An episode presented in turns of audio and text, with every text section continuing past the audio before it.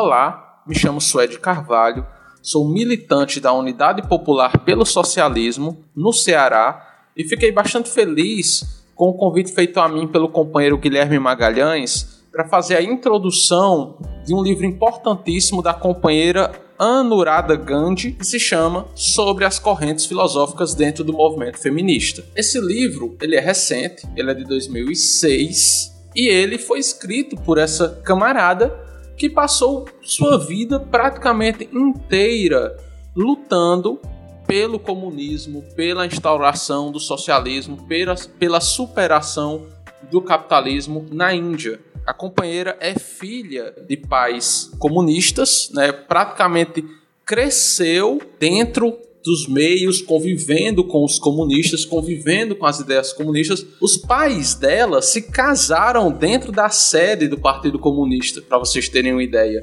E a companheira foi por muito tempo a única mulher no Comitê Central do Partido Comunista da Índia maoísta. Esses fatos interessantes sobre a vida da companheira são úteis para nos fazer pensar nas inquietações que motivaram a escrita desse livro. A companheira, ela era comunista, que viveu sua vida inteira dentro do movimento comunista, uma lutadora incansável da causa do socialismo e da superação da exploração capitalista, mas ela também era mulher. Viveu boa parte do seu tempo de sua vida como mulher comunista dentro do movimento comunista indiano, que é um país que compartilha com o Brasil o triste fato de ser um país muito difícil para as mulheres, com um nível de desigualdade de gênero imenso, com um histórico escabroso de feminicídios, de opressão de gênero, de desigualdade, né, da mulher sendo entendida como algo inferior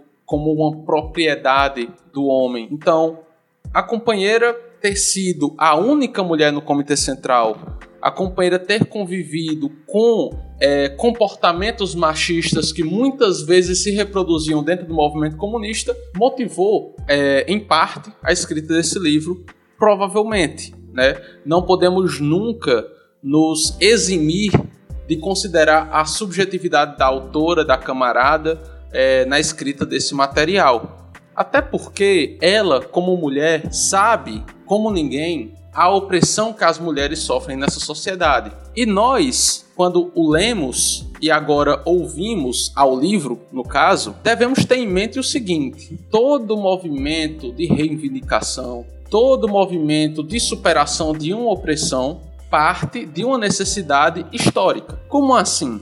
As mulheres são oprimidas historicamente. As mulheres são entendidas como propriedade em sociedades patriarcais, como se constituiu a Índia e o Brasil, por exemplo. Isso leva a movimentos por igualdade de gênero. E não, não existe ou não deveria existir para os comunistas essa ideia de que existe uma luta pós-moderna, tal pauta é pós-moderna, tal pauta é liberal, não existe isso. Não existe uma luta, uma pauta liberal, não existe uma luta, uma pauta pós-moderna. Existem abordagens, existem movimentos filosóficos dentro de uma luta. E isso é muito importante para o livro que estamos vendo aqui ou ouvindo aqui. A companheira, ela leva em conta, ela não se deixa é, levar pelo sectarismo e ela considera que o movimento feminista, os movimentos feministas, as abordagens filosóficas dentro desses movimentos são é, legítimas quando consideram a superação da desigualdade de gênero, que é real, que é brutal. Mas isso não, não as exime de problemas. E o objetivo desse livro é, ao apresentar os problemas, ao criticar os problemas dessas concepções filosóficas dentro dos movimentos feministas, que, repito, partem, se constroem a partir do interesse na superação de uma opressão real contra as mulheres, a companheira ela não apenas critica, ela não apenas denuncia esses problemas, não apenas apresenta esses problemas. O que ela procura é apresentar para as mulheres e para os companheiros e para a luta comunista pelo socialismo e pela superação da exploração capitalista na Índia, uma solução verdadeiramente radical para a opressão contra as mulheres. E radical no sentido marxista, que vai à raiz dos problemas. Isso é ser radical. para nós marxistas e até a raiz dos problemas. A companheira vai analisando um a um as abordagens dos movimentos feministas. Um movimento feminista que se diz radical, um movimento feminista liberal, né? então ela vai passando de abordagem a abordagem, apresentando de forma extremamente didática, extremamente metódica, com uma clareza analítica imensa, levantando pontos, contrapondo argumentos, apresentando contradições que existem dentro dessas próprias abordagens, para no final nos apresentar a uma solução é, verdadeiramente radical, que não é radical apenas da boca para fora. E ela inclusive denuncia que alguns desses movimentos feministas, algumas dessas abordagens dos movimentos feministas que existem dentro desses movimentos, elas não apenas não oferecem uma solução verdadeira,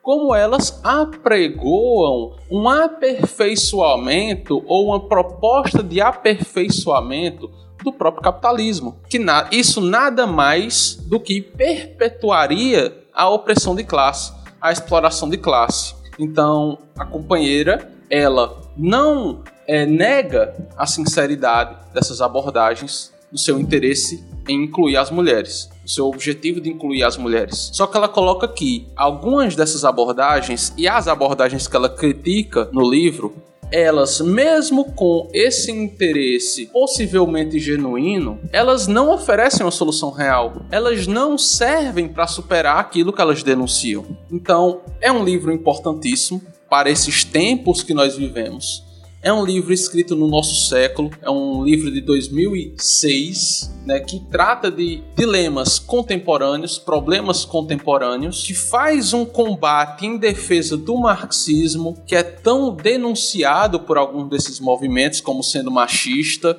e a companheira recupera e defende a importância do marxismo na luta contra o machismo, na luta contra a desigualdade de gênero na luta contra concepções é, é, é, patriarcais de sociedade. E o capitalismo sendo extremamente patriarcal. Né? Então, esse livro é essencial para a nossa luta hoje. A leitura de Sobre as correntes filosóficas dentro do movimento feminista da companheira Anurada Gandhi é importantíssimo. Esse livro tem que ser lido pelos diferentes partidos que se reivindicam comunistas, sendo eles maoístas ou não. Esse livro tem que ser lido, considerado é, é, por grupos de estudo que se reivindiquem marxistas, que procurem entender com mais profundidade o marxismo. Esse livro é uma dádiva que a companheira deixou com seu passamento em 2008, que deve ser recuperado e utilizado em nossos combates ideológicos. Quando acusarem o marxismo, quando acusarem os comunistas, quando acusarem os socialistas de não refletirem sobre os problemas da desigualdade de gênero e da opressão de gênero, apresentem esse material. Esse material não apenas defende a abordagem marxista da questão, como também critica e denuncia os problemas e enganos que outras vertentes é, do movimento feminista e que o feminismo liberal, um feminismo que é radical apenas da boca para fora, é, colocam como sendo as verdadeiras soluções. Então, tudo isso é ilusório, a companheira apresenta isso muito bem e esse livro, como eu falei agora há pouco, é uma dádiva.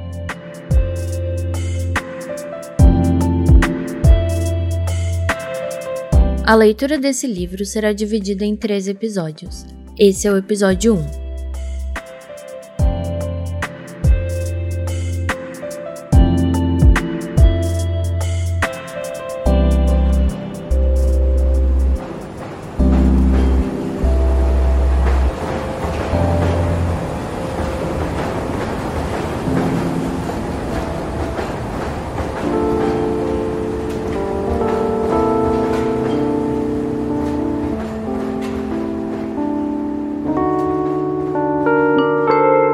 Sobre as correntes filosóficas dentro do movimento feminista. Anurada Gandhi. Internacionalmente, um dos mais notáveis desenvolvimentos na era capitalista foi o surgimento e crescimento do movimento de mulheres. Pela primeira vez na história humana, mulheres se organizaram coletivamente para reivindicar seus direitos, ter seu lugar ao sol. A emancipação da mulher de séculos de opressão tornou-se uma questão imediata e urgente. O movimento desagou em análises teóricas e soluções para o problema da opressão feminina. O movimento de mulheres desafiou a atual sociedade patriarcal e exploradora por meio de atividades práticas e por teorias. Não é como se antigamente as mulheres não compreendessem sua opressão. Compreendiam. Articularam isto em diversas formas: canções populares, expressões e poemas concisos, pinturas e outras formas de arte a que tinham acesso. Também se enfureciam contra a injustiça que sofriam. Interpretaram e reinterpretaram mitos e épicos a fim de expressar seu ponto de vista. As várias versões de Ramayana e Mahabharata, por exemplo, ainda em circulação entre mulheres camponesas através de canções em várias partes da Índia, são testemunhos vivos disso. Algumas mulheres extraordinárias que apareceram no período feudal que buscaram formas pelos meios disponíveis da época e se tornaram símbolos de resistência contra a ordem patriarcal. Mirabai, santa, é apenas um exemplo entre vários que causaram impacto na sociedade. Isso é verdadeiro para todas as sociedades no mundo.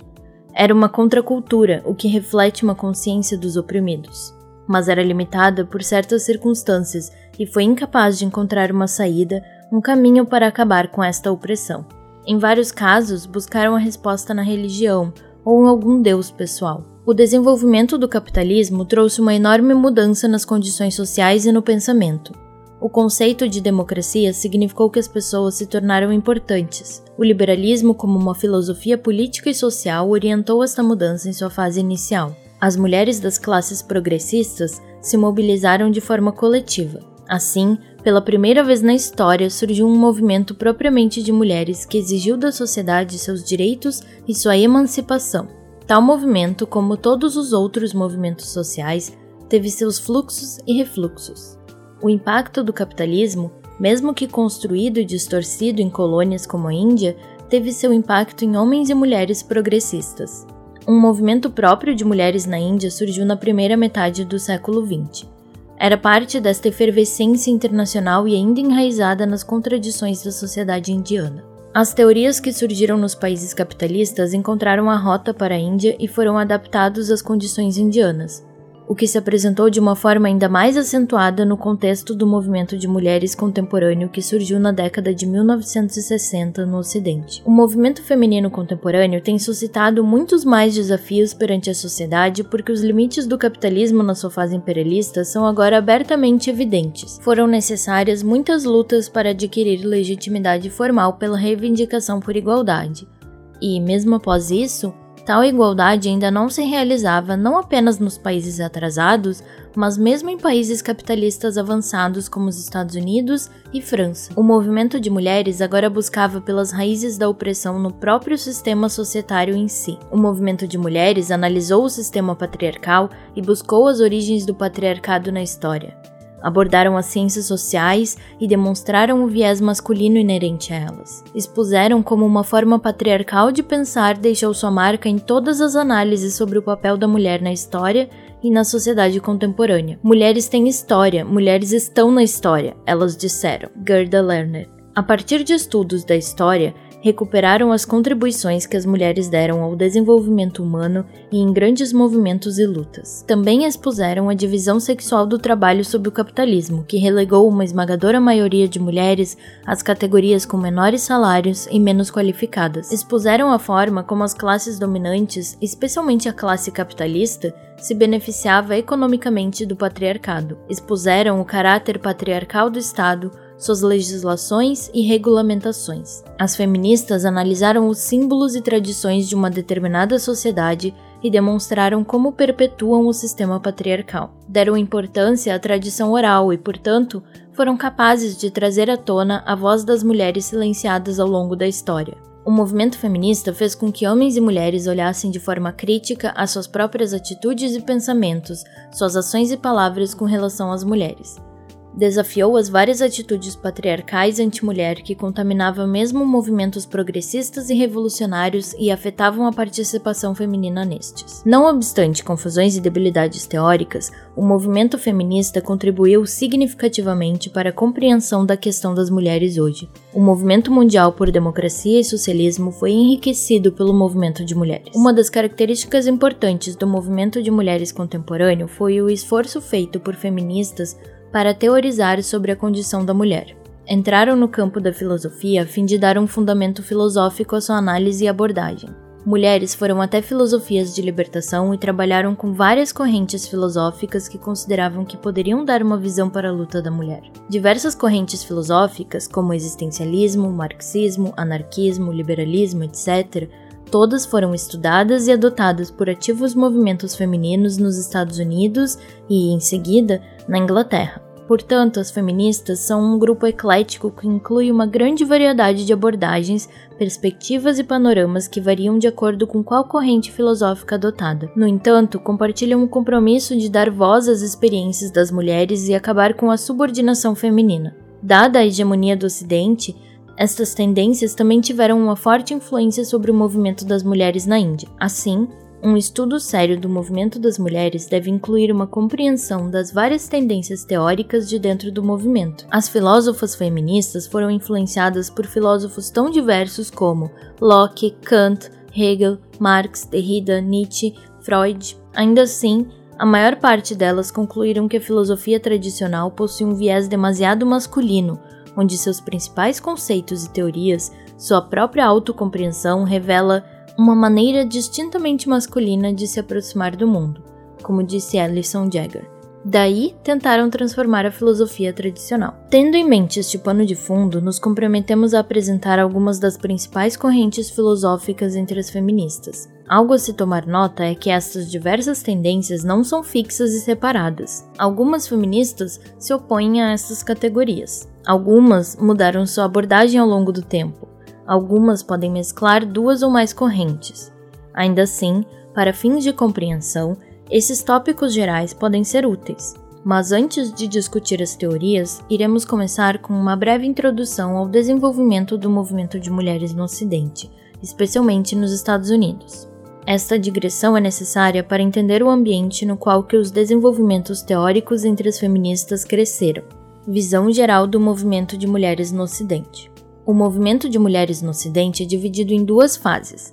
A primeira fase originou-se em meados do século XIX e terminou na década de 20, enquanto que a segunda fase começou nos anos 60. A primeira fase é conhecida pelo movimento sufragista ou o movimento de mulheres por direitos políticos, ou seja, o direito ao voto. O movimento de mulheres surgiu no contexto de crescimento do capitalismo e divulgação de uma ideologia democrática surgiu em um contexto de outros movimentos sociais que emergiram na época. Nos Estados Unidos, o movimento de libertação dos escravos negros e o movimento de organização das crescentes fileiras do proletariado foram uma parte importante do fermento sociopolítico do século XIX. Nas décadas de 30 e 40 do século XIX, entre os abolicionistas, aqueles que militavam pela abolição da escravidão, existiam algumas mulheres escolarizadas que enfrentaram a oposição social à campanha de libertação dos negros da escravidão.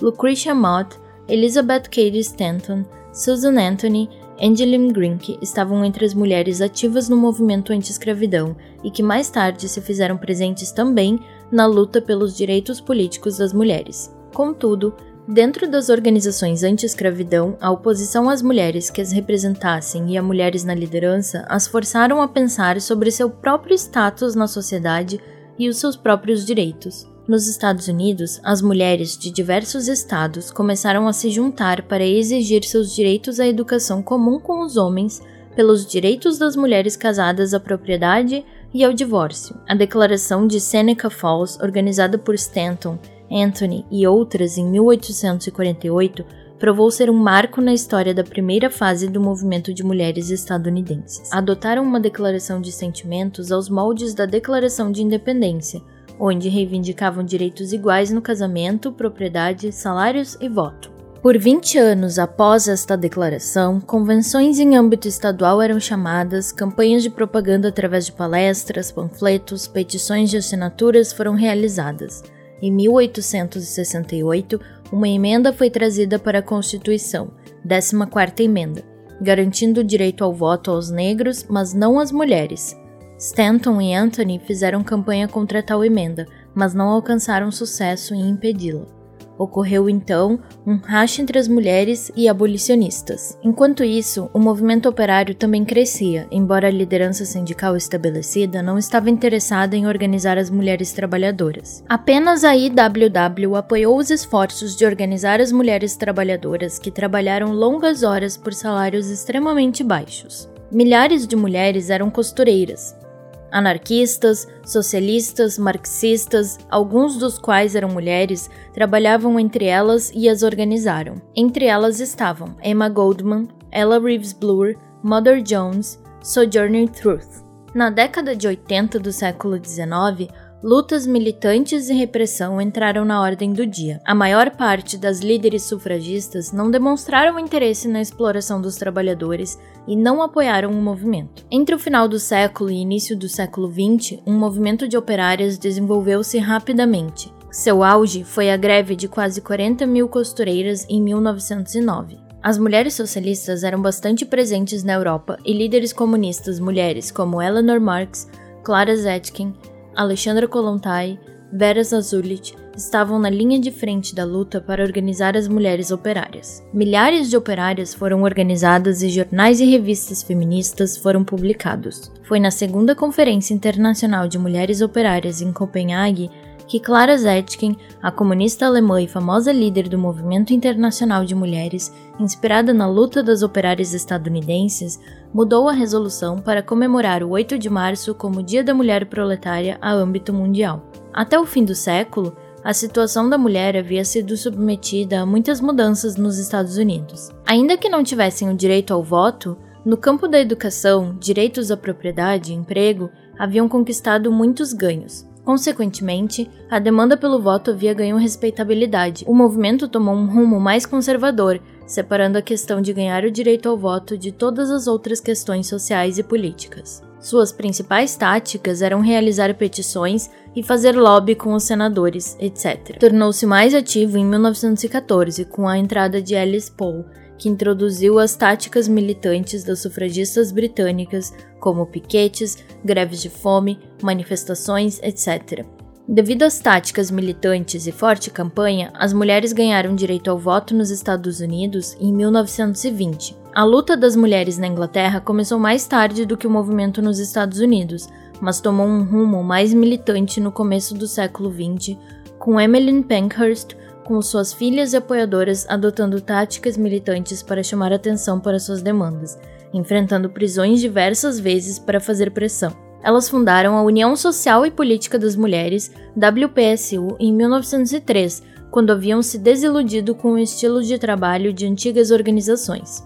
Foi esta WSPU que encabeçou a agitação pelo sufrágio. Contudo, estas se comprometeram com o governo britânico quando a Primeira Guerra Mundial estourou em 1914. Tanto nos Estados Unidos como na Inglaterra, as líderes do movimento eram brancas e das classes médias, e restringiram a sua reivindicação para as mulheres com este mesmo perfil. Foram as mulheres socialistas e comunistas que rejeitaram a demanda de voto limitada àquelas com propriedade e ampliaram a reivindicação para incluir o voto para todas as mulheres, inclusas as operárias. Organizaram mobilizações de massas separadas em apoio à exigência de direito das mulheres ao voto. O movimento de mulheres não prosseguiu durante o período da Grande Depressão, ascensão do fascismo e da Segunda Guerra Mundial. No período pós-guerra, os Estados Unidos vivenciaram um boom de sua economia e o crescimento da classe média. Nos anos de guerra, as mulheres haviam tomado todos os tipos de postos de trabalho para executar as atividades econômicas necessárias, mas após o fim do conflito, foram incentivadas a abandonar os seus postos de trabalho e tornarem-se boas donas de casa e mães. Esta narrativa de prosperidade e contentamento durou até a década de 1960. A agitação social com o movimento negro dos direitos civis ganhou terreno e, mais tarde, o movimento anti-guerra contra a Guerra do Vietnã surgiu. Foi um período de grande turbulência, a revolução cultural que começou na China também teve seu impacto. A militância política entre estudantes universitários aumentou e foi nesta atmosfera de agitação política e social que o movimento de mulheres mais uma vez surgiu, desta vez inicialmente entre mulheres universitárias e professoras. As mulheres perceberam que enfrentavam discriminação nos empregos e salários, e, em geral, na forma como eram tratadas na sociedade. A ideologia consumista também esteve sob ataque. Simone de Beauvoir já havia escrito O Segundo Sexo, mas seu impacto se sentia agora. Betty Friedman escreveu A Mística Feminina em 1963. O livro se tornou extremamente popular.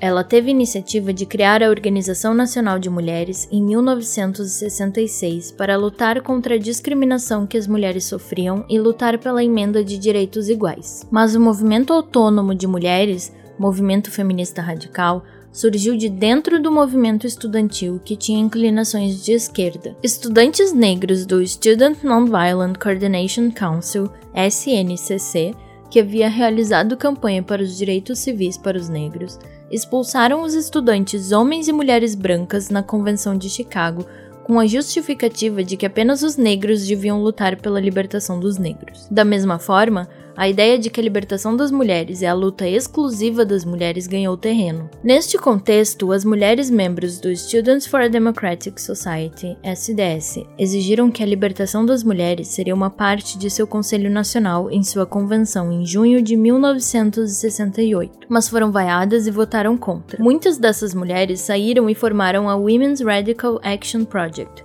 WRAP, em Chicago. Mulheres de dentro da New University Conference, NUC, um corpo a nível nacional de estudantes universitários, funcionários e professores que queriam um Estados Unidos socialista, formaram um caucus de mulheres. Marlene Dixon e Naomi Wistein de Chicago lideraram este processo. Shulamith Firestone e Pamela Allen começaram atividades semelhantes em Nova York e formaram o New York Radical Women, NYRW. Todas elas rejeitaram a visão liberal que mudanças nas leis e uma emenda de direitos iguais resolveriam os problemas da opressão da mulher e acreditavam que toda a estrutura da sociedade deveria ser transformada. Daí, chamavam a si mesmos de radicais. Sustentaram a opinião que grupos e partidos mistos, com homens e mulheres, como o Partido Socialista, SDS, New Left, não seriam capazes de levar adiante a luta pela emancipação da mulher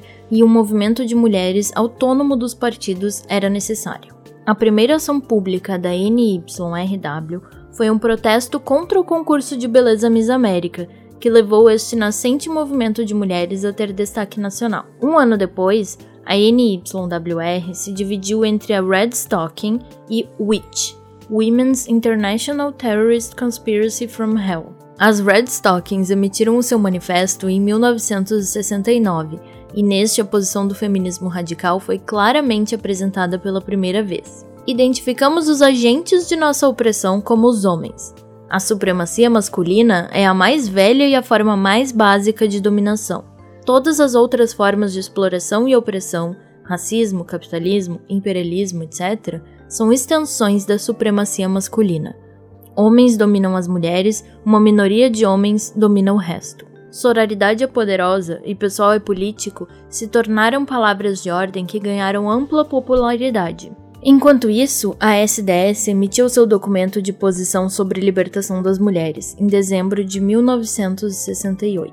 Este foi debatido por mulheres a partir de vários pontos de vista. Kathy McAfee e Myrna Wood escreveram Pão e Rosas para indicar que a luta não podia ser apenas contra a exploração econômica do capitalismo, o pão, mas deveria ser também contra a opressão social e psicológica que as mulheres enfrentavam, as rosas. Estes debates realizados em vários jornais produzidos por grupos de mulheres que surgiram neste período eram levados com seriedade e influenciaram os rumos e inclinações dentro do movimento das mulheres não apenas nos Estados Unidos, mas também em outros países. Os grupos tomaram principalmente a forma de pequenos círculos de conscientização. Deve-se notar que todos esses movimentos seguiam ou o trotskismo ou a via cubana de socialismo dentro da esquerda. Elas se opunham a todos os tipos de estruturas hierárquicas.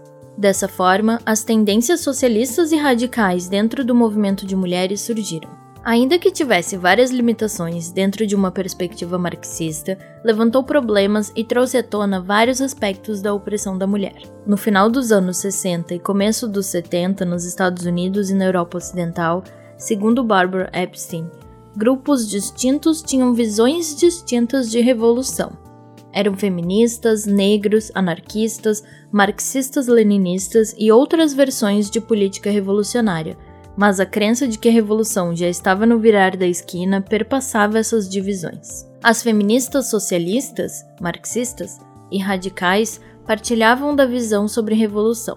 Durante esse primeiro período, as feministas estavam trabalhando com a teoria marxista e conceitos-chave como produção, reprodução, consciência de classe e trabalho. Tanto as feministas socialistas quanto as radicais estavam tentando adaptar a teoria marxista para incorporar um entendimento feminista da posição da mulher. Contudo, após 1975, produziu-se uma virada. A análise sistêmica do capitalismo, de toda a estrutura social, foi substituída ou reformulada pelo feminismo culturalista.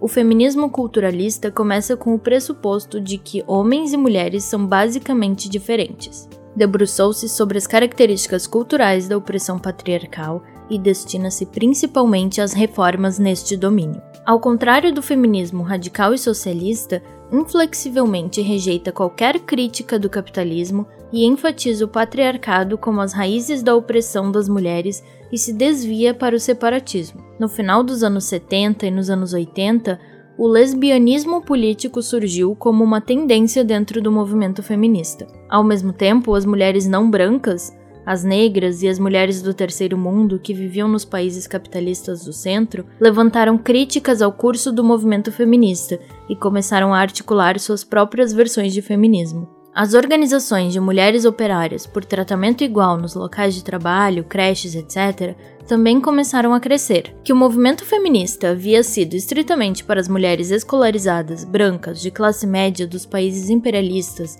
e que estava focando em questões principalmente de seus próprios interesses havia se tornado óbvio. Isso deu origem ao feminismo global ou multicultural. Nos países do terceiro mundo, grupos femininos também surgiram mas as questões levantadas não eram necessariamente questões puras da mulher. A violência contra a mulher havia sido uma questão de primeira ordem, principalmente estupro, mas junto a isso havia questões que eram oriundas da exploração do colonialismo e neocolonialismo, pobreza e exploração devido ao latifúndio, questões camponesas, gentrificação, apartheid e diversos outros problemas que eram importantes em seus próprios países. Nos anos 90, o pós-modernismo se tornou influente entre as feministas. Mas a reação conservadora contra o feminismo cresceu nos anos 80, principalmente se opondo à luta feminista pelo direito ao aborto. Também atacaram o feminismo por destruir a família, enfatizando a importância do papel da mulher no ideal familiar. Ainda assim, a perspectiva feminista se espalhou e inúmeros grupos militantes projetos culturais e políticos pelas bases cresceram e continuaram na ativa. Estudos femininos também foram difundidos amplamente. Questões de saúde e meio ambiente têm sido o foco de atenção de muitos desses grupos. Muitas feministas de destaque foram absorvidas em trabalhos de academia. Ao mesmo tempo, muitas das principais organizações e cálculos se tornaram grandes instituições absorvidas pelo establishment, dirigidas e funcionando como qualquer outra instituição burocrática. A militância decaiu.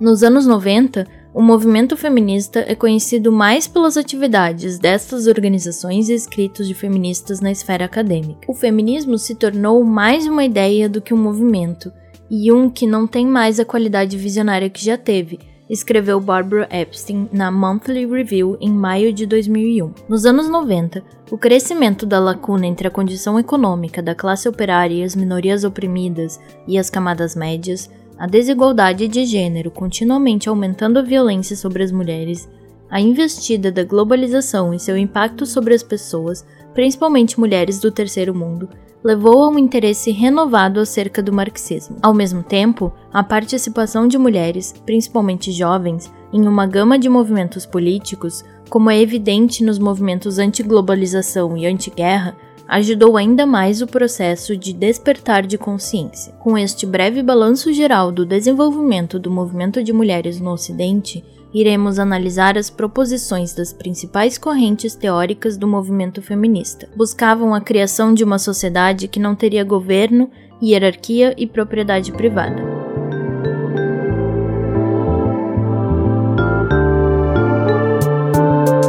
Este foi mais um episódio da Audioteca Crítica. Caso você tenha gostado do nosso conteúdo, considere nos apoiar no Apoia-se www.apoia.se barra Muito obrigado pela sua audiência e até a próxima.